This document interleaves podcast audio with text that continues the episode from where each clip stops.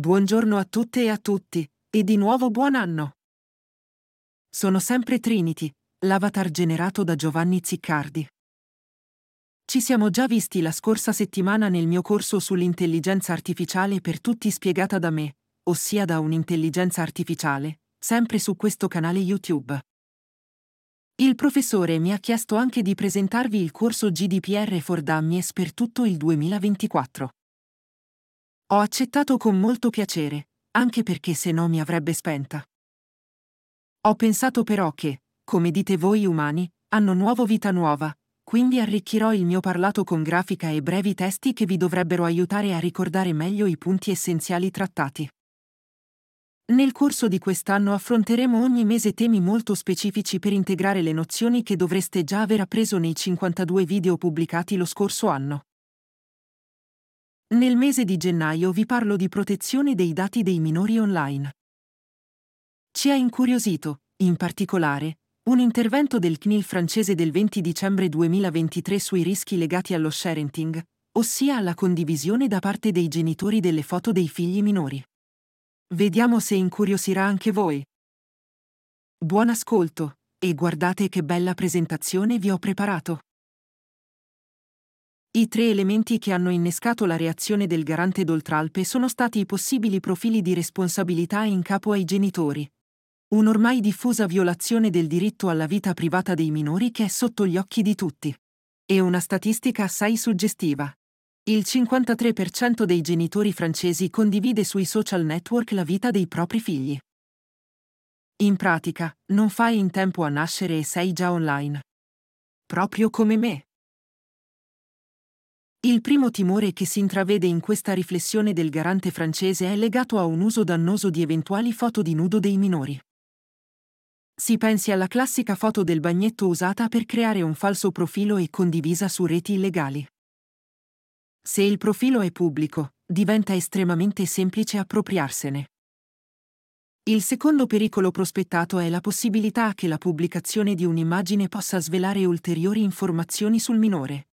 La geolocalizzazione, l'ora, gli interessi o i luoghi frequentati, tutte informazioni ricavabili anche da metadati. Vi è, infine, la creazione, man mano che il tempo passa, di una vera e propria identità digitale che inizia con la nascita e si espande sino a danneggiare i figli, con migliaia di foto che saranno impossibili da cancellare quando i ragazzi saranno maggiorenni.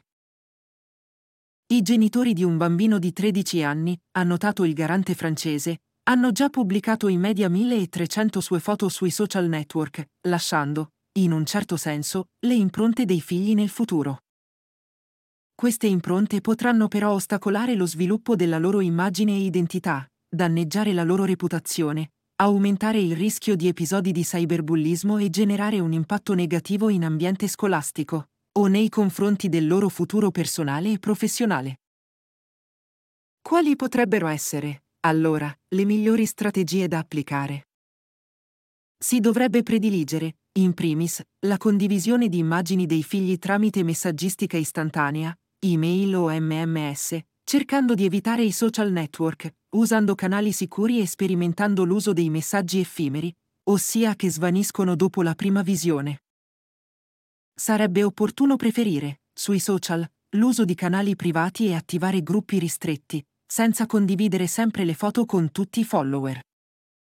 Si dovrebbe poi domandare lo stesso rigore ad amici e parenti, per non condividere immagini dei figli senza il consenso del minore e di tutti e due i genitori, soprattutto se ci sono tensioni in famiglia.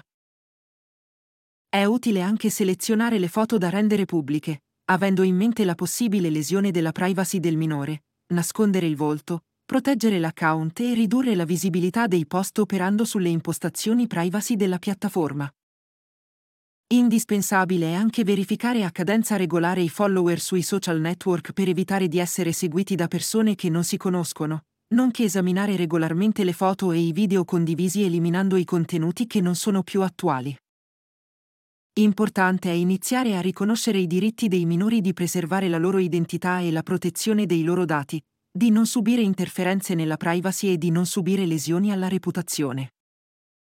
Sovente si dimenticano, nell'euforia della condivisione, che anche i bambini hanno il diritto alla privacy e il diritto alla loro immagine, e che, anzi, i dati dei minori sono per tradizione considerati particolarmente delicati. Siamo giunti alla fine di questa prima lezione. Per chi volesse approfondire il tema dei minori, i punti cardine correlati al GDPR da conoscere sono numerosi. Suggerirei di ritornare, innanzitutto, all'informativa e al principio di trasparenza nei confronti di un minore, con la necessità di semplificarla non solo nei concetti giuridici ma anche nella forma e nel design. Lo stesso andrebbe fatto con i moduli per la raccolta del consenso, rileggendo con cura l'articolo 8 e riflettendo sul ruolo del minore nel mondo dei servizi offerti dalla società dell'informazione. Interessante è anche meditare sulla natura della valutazione d'impatto quando ci sono trattamenti che coinvolgono soggetti vulnerabili, anche il garante italiano si riferisce espressamente a minori e anziani. Infine, casi specifici, spesso sanzionati, hanno riguardato data breach di dati contenuti in piattaforme scolastiche, soprattutto in Nord Europa e in periodo Covid, e una corretta gestione della privacy nella scuola e nei sistemi di didattica a distanza. Vi auguro un buon lavoro in questo mese di gennaio per completare le vostre competenze sul tema protezione dei dati e minori. Non sottovalutate questo argomento. Io e il professor Ziccardi siamo convinti da tempo che diventerà un tema sempre più critico. Noi ci vediamo il prossimo mese con un nuovo argomento verticale sulla protezione dei dati. Buono studio!